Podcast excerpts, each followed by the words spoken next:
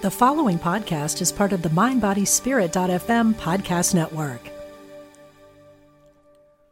Discover a new relationship and approach to life through the space between.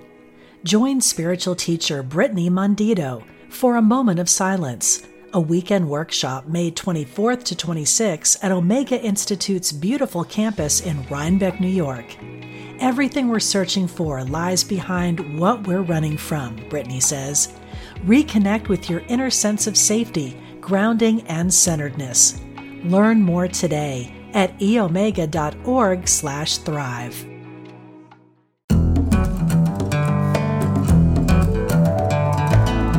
From Spirituality and Health magazine, I'm Rabbi Rami, and this is the Spirituality and Health Podcast. Thanks for joining us.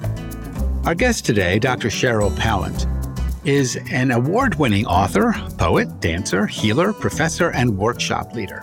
Her previous books include a collection of poetry, Her Body Listening, Ginseng Tango, a memory about her life in South Korea, and Writing and the Body in Motion, a guide to somatic writing. Her newest book, Ecosomatics Embodiment Practices for a World in Search of Healing, is reviewed in the May June 2023 issue of Spirituality and Health magazine. Cheryl Pallant, welcome to Spirituality and Health Podcast. Thank you. Thank you for having me.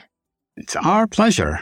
I am intrigued by something you write early on in the book. Oh, you know what? Let me, I just realized something. Before I go into the book, give, give us a two minute elevator speech on ecosomatics. What what do you have and what, what does that mean so people know from the beginning?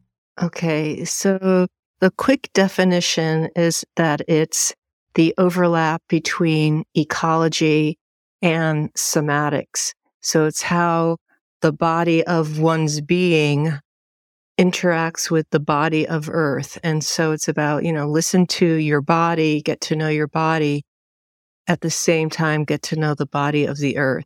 So it's how the two are in relationship with each other. Do you get a sense that, or, or, let me put it this way, my sense is that my body is an extension of the earth. Yes, or one and the same, but but yeah, an extension of. So yeah, yes, like I a, would say well like said. a rose bush is an extension of the earth. That my Right. body is is similar. Yep. I would And- agree. I, and I get us sidetracked right from the beginning. But, you know, in, in the Bible, which is my area of, of interest primarily, in the second creation story, you know, people grow out of the earth. And the word for humanity, Adam, comes from the word for earth, Adamah. Sadly, we translate it into English as man when it really means earthling. And it, the, the context of your book takes that, I don't mean the Bible story, but takes that as its starting point that we are earthlings and not aliens plopped onto the planet from somewhere else. Is that fair to say? Yeah, we are definitely earthlings and we are I mean, without earth we would not be here. So we are totally dependent on it. So, you know, many say it's our mother, but yes, we are totally in interdependent relationship with the earth. Why do you think so many people want to get off planet? Either, either they want to, you know, get a ride on uh, Elon Musk's ship to Mars, or, or they, they have a fantasy about, you know, the rapture where they're all going to be lifted by God off planet to some heavenly realm, or lots of, lots of religions, you know, going, going to, to nirvana, going to the pure land. Why do people want to get off planet when in fact we are the planet?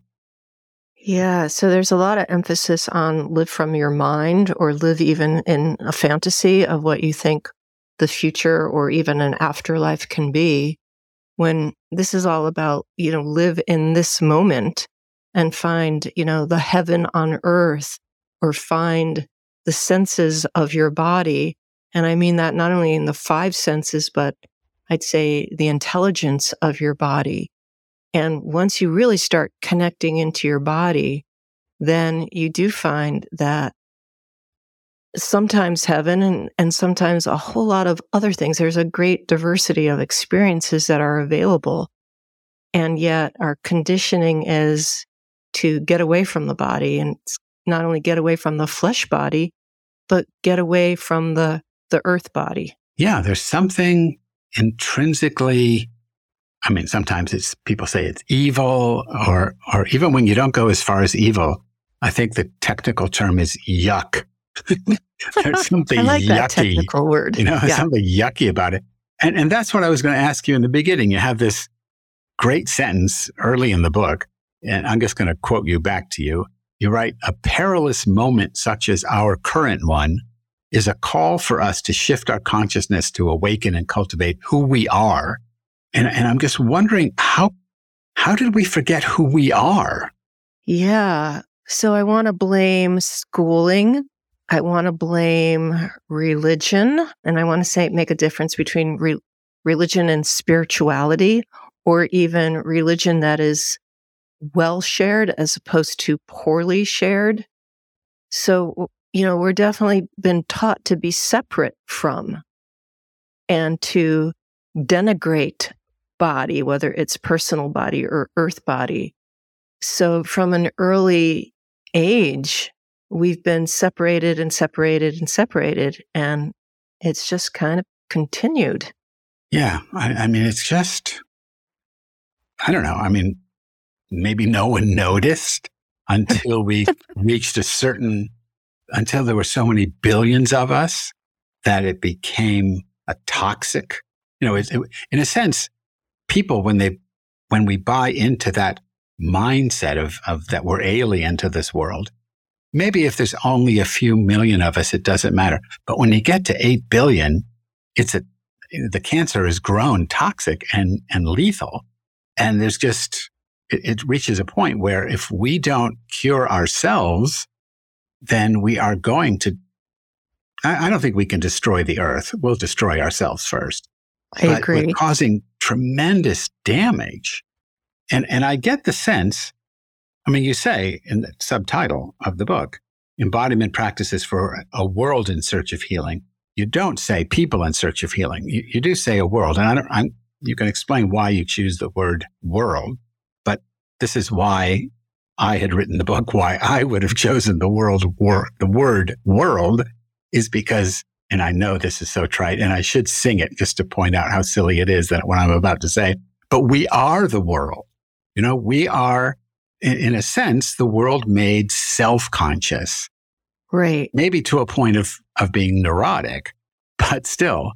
And so these practices that that heal this division between the earthling and the earth, they do heal the earth as Right. as they heal us. And and that seems to be what you're getting at. Am I on the right track? Yeah. And, you know, I mean, you're also touching into the sense of belonging. And so many of us do not feel like we belong anywhere. And not only do we not belong geographically to a place, but we also don't feel like we belong in our bodies. So the, our own body that we've been living with, however many years we've been alive, I mean, that's an alien presence. And there's only so many of us who have taken up residence. I mean, I, I often quote James Joyce, in which he says, you know, Mr. Duffy lived a short distance from his body.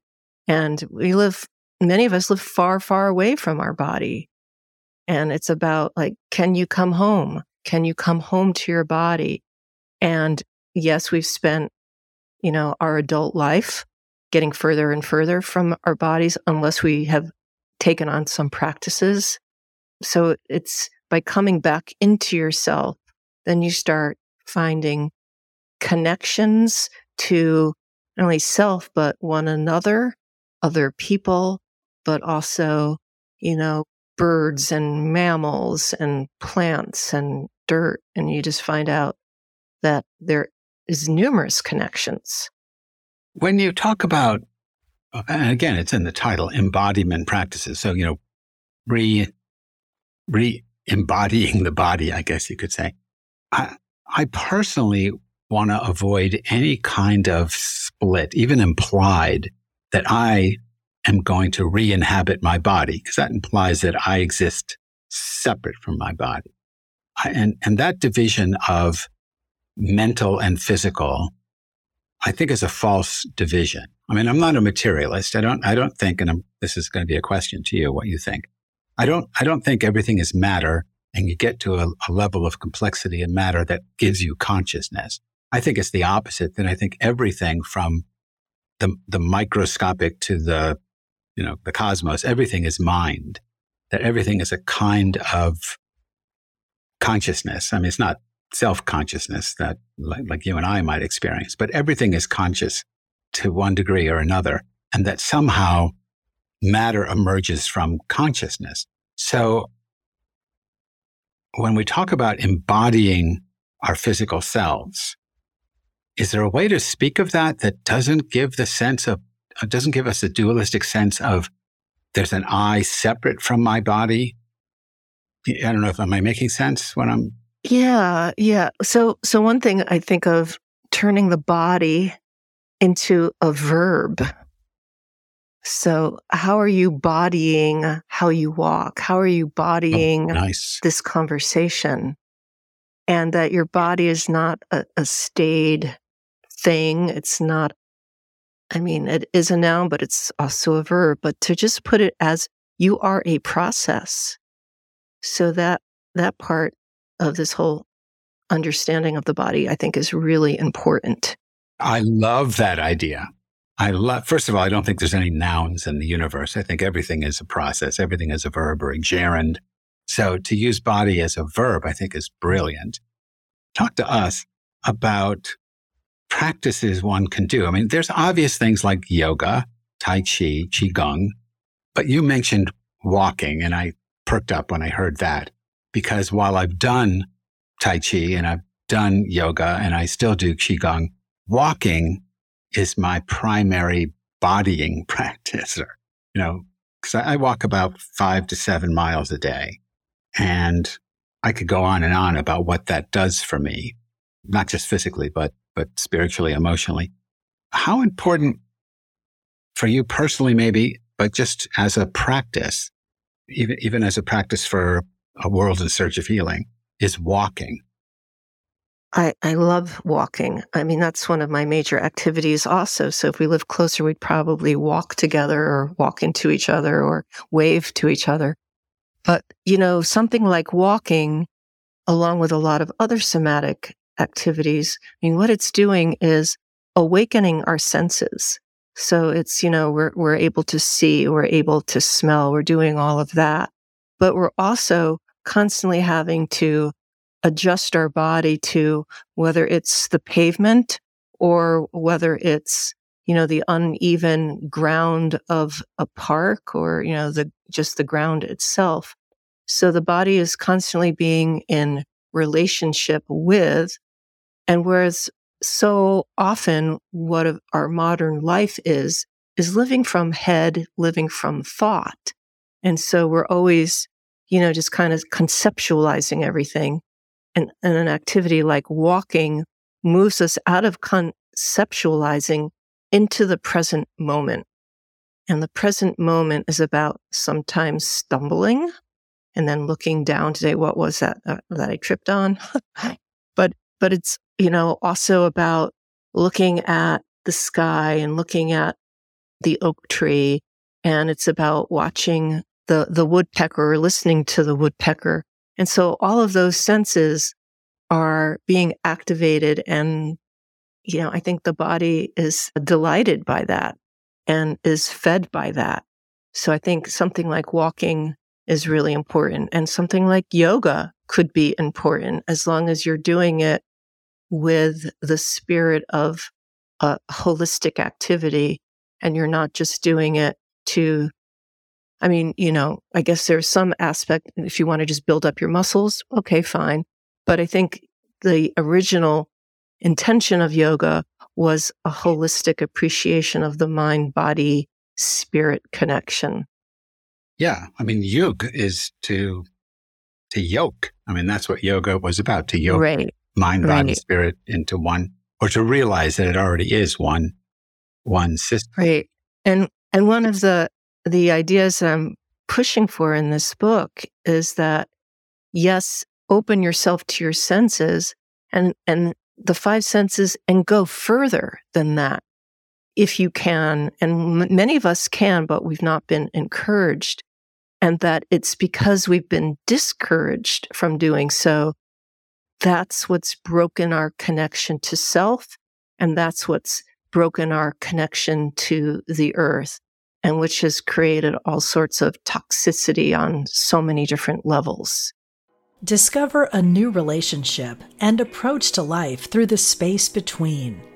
Join spiritual teacher Brittany Mondito for a moment of silence, a weekend workshop May 24th to 26th at Omega Institute's beautiful campus in Rhinebeck, New York. Everything we're searching for lies behind what we're running from, Brittany says. Reconnect with your inner sense of safety, grounding, and centeredness. Learn more today at eomega.org slash thrive. So that was something I wanted to talk to you about, these extraordinary senses. I mean, you talk about it, the, the way you put it in the book is to embrace a broader range of sensory and perceptive abilities. Right. That, that, I don't know, we've, we've been shut down. And, and you've spoken about this a little bit, you know, schooling and religion. We've, we've been robbed not only of our identity as earthlings, but we've been robbed of our higher capacities of spirit, these sensory and perceptive abilities. Talk to, talk to us a little bit about what you think they are. Well, you know, I mean, the first thing that comes to my mind is when we were children, if we were living near a natural environment, we had a really enlivened relationship with a tree or a bird. And it wasn't just something that was out there that, I mean, you know, what did you do today? Oh, you know, this bumblebee and I, we hung out together for a couple hours. Oh, and what did you talk about? And, you know, we had relationships then when we were, I don't know, five or eight. And then at some point, somebody said, well, that's stupid or, or that's cute. But basically, put us down for having that sort of relationship. And not only that, you know, all the different extra senses that, you know, I hearing something that you didn't see or feeling something that everybody else says you can't feel that. That's impossible. Well, well, many of us have. And as I've talked to various people over the years, to have these, you know, so-called extraordinary perceptions, so many people say, yeah, I've had them, but I don't talk to anybody about them because I've been shamed by it by people. I'm like, yeah, and that's not helpful. So all of our sensitivities and when and even that word as I'm using it, you know, is considered pejorative. Oh, you're sensitive, not good. No, sensitive means I can hear the bear in the woods before I see the bear, or I can smell the bear before I see the bear. But a lot of us have been trained to no longer do that until the bear is right in front of us. and it might be too late then. Yeah. And it's and it's not just, you know, being out in the woods, but even within the city too, and using all of our abilities to find a parking spot. You know, something as basic as that.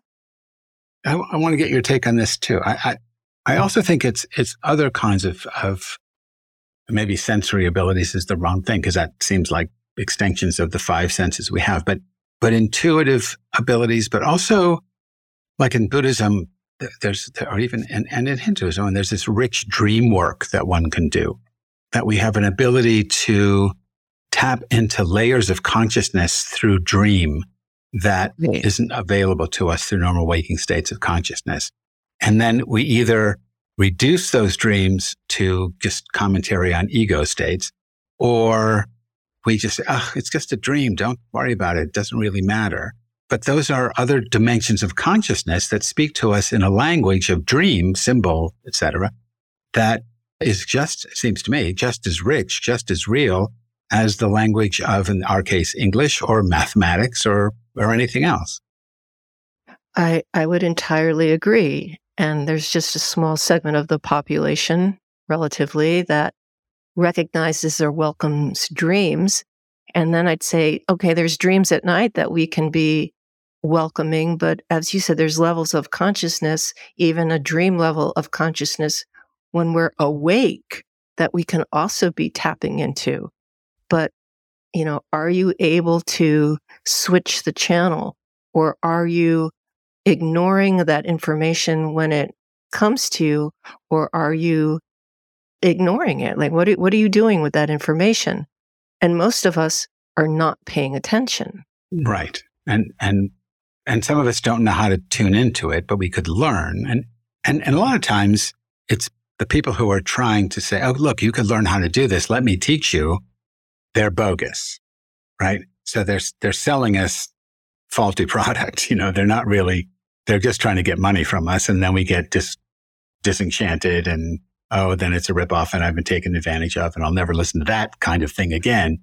So we have to be careful. And there's a lot of this stuff on the internet that is, that is bogus, but you can't let the, you know, the, the hucksters get in the way of the truth of some of these things. So there, like, I mean, like you're saying, there's just dimensions of consciousness that are available to us that we no longer have access to at least not in our normal waking state. And then if we do have access to them, we don't know what to do them. We can't integrate them back into our everyday lives. But that's what, what needs to happen. And I'm preaching here. I don't mean to do that, but, but that, it seems to me that's what needs to happen if we are going to heal, like you say in the book, if we're going to heal ourselves and heal the planet. Okay, we, we, we need to know who we are. And, and we don't really know who we are, or we know a few titles and a few identities of who we are, but I'd say the majority of who we are remains hidden. And we may never know, you know, 100% of that. But right now, what do we know? I don't know, maybe just 10%. Let's bring it up to 12 or 15. So, you know, even, even a, a simple activity like sitting quietly and which some people, many people have great difficulty with because there's a lot of chatter in their minds. I'm like, great. Just notice that. Just notice that there's a lot of chatter going on. And so that's one level of being. And then if you stick with the chatter long enough, other elements of who you are start emerging. So right. that when you're saying the the layers of consciousness, so other levels start emerging and you start finding out, well, gee, what was that? And I, that was just subtle. That was so in the margins of my attention, but let me look at that and see what that is. And then suddenly you give it attention, you put it under the spotlight, and you find out there's a whole lot there. So you that's talk, a clue. Right. And, and you talk in the book about mindfulness practice. Right. And I wanted to see if I'm reading the book accurately or I'm reading into the book. You know, rabbis are always looking for the subtext. you know, we think everything is is code for something else, you know, so we're always looking beneath the surface. So I may be reading into this in a way in which you don't intend, but let, let me, let's see where this goes. So you have a section of the book called a mindful approach and you say that mindfulness is something that this is a quote, you know, which more and more people are embracing.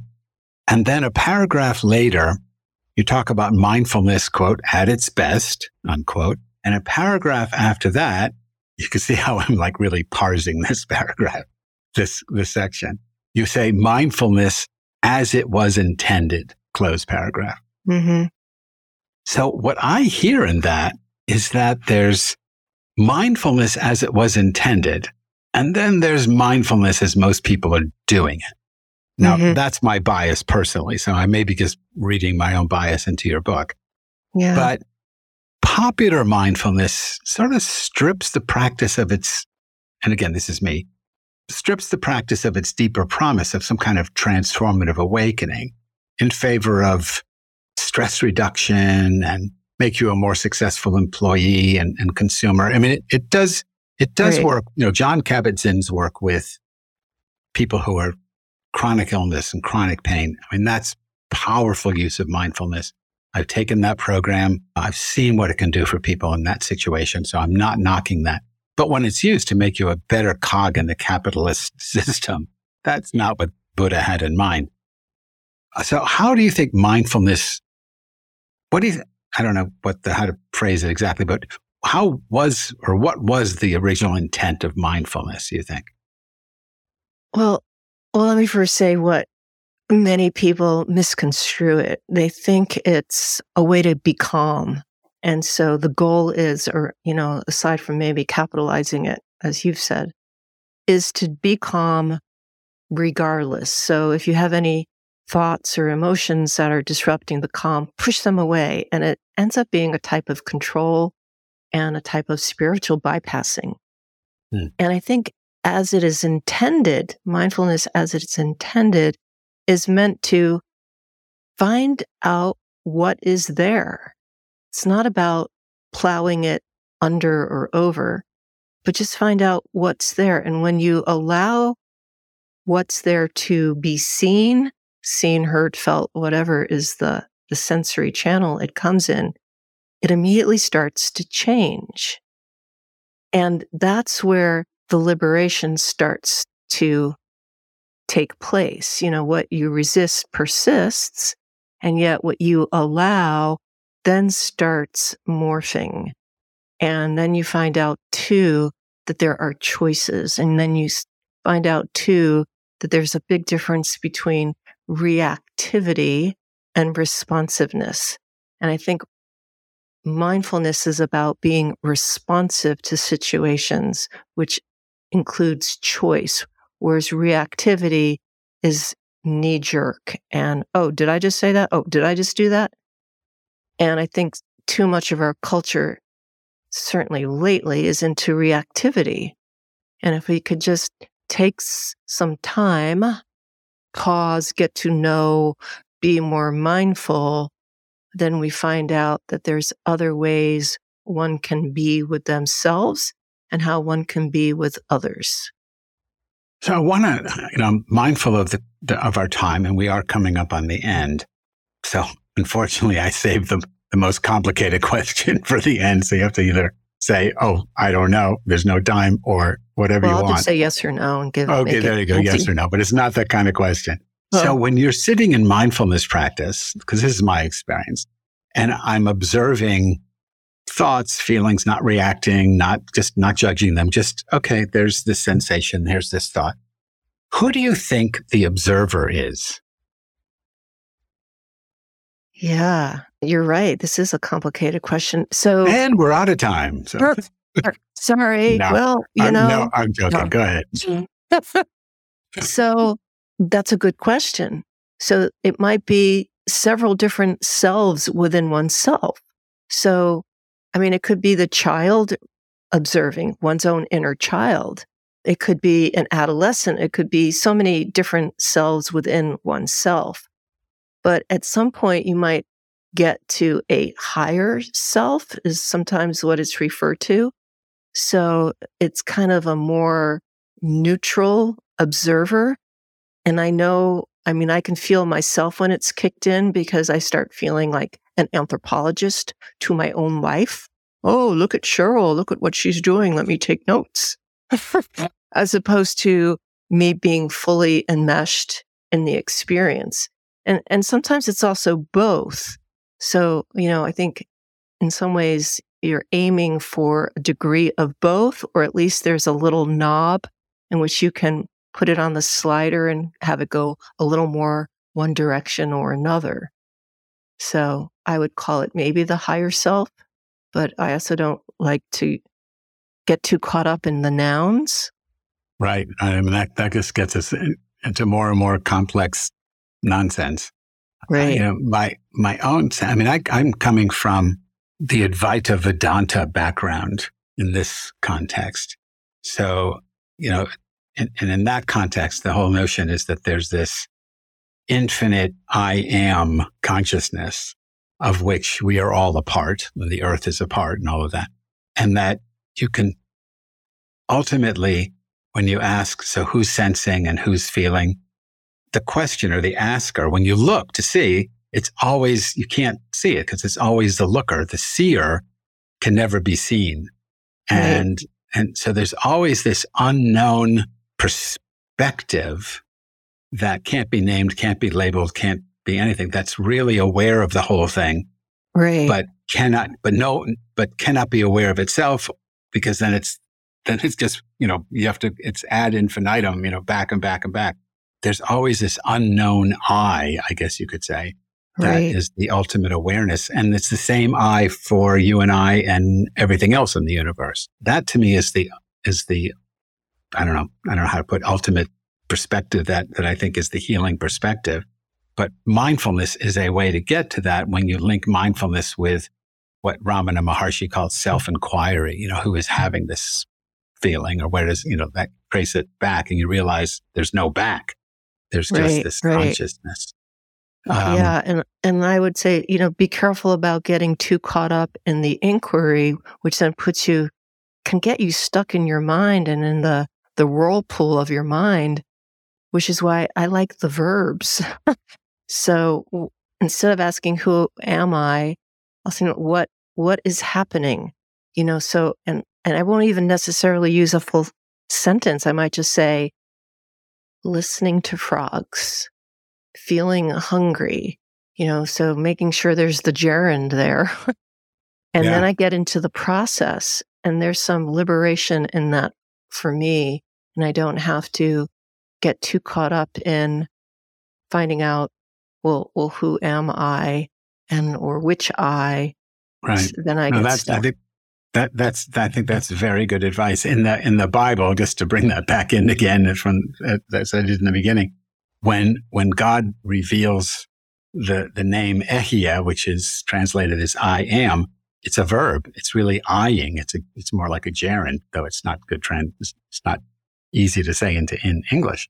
But yeah, it's, it's always a verb and it includes just what you're saying, the somatic as well as the, what we should call the psych, the psycho, the part, part of it.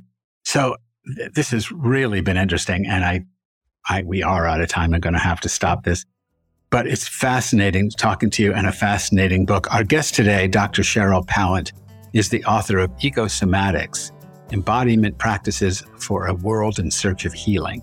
Ecosomatics is reviewed in the May June 2023 issue of Spirituality and Health magazine. Cheryl, thanks so much for joining us on the Spirituality and Health podcast. Well, thanks for having me. It's been a, a delight to speak with you.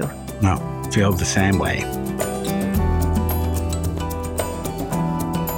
Spirituality and Health podcast is produced by Ezra Baker Trupiano, and our executive producer is Zach Avery. If you enjoyed this podcast, please leave us a five star rating on your podcast app. And if you're not already a subscriber to Spirituality and Health magazine, please become one at spiritualityhealth.com. From everyone at Spirituality and Health magazine, we thank you for your support.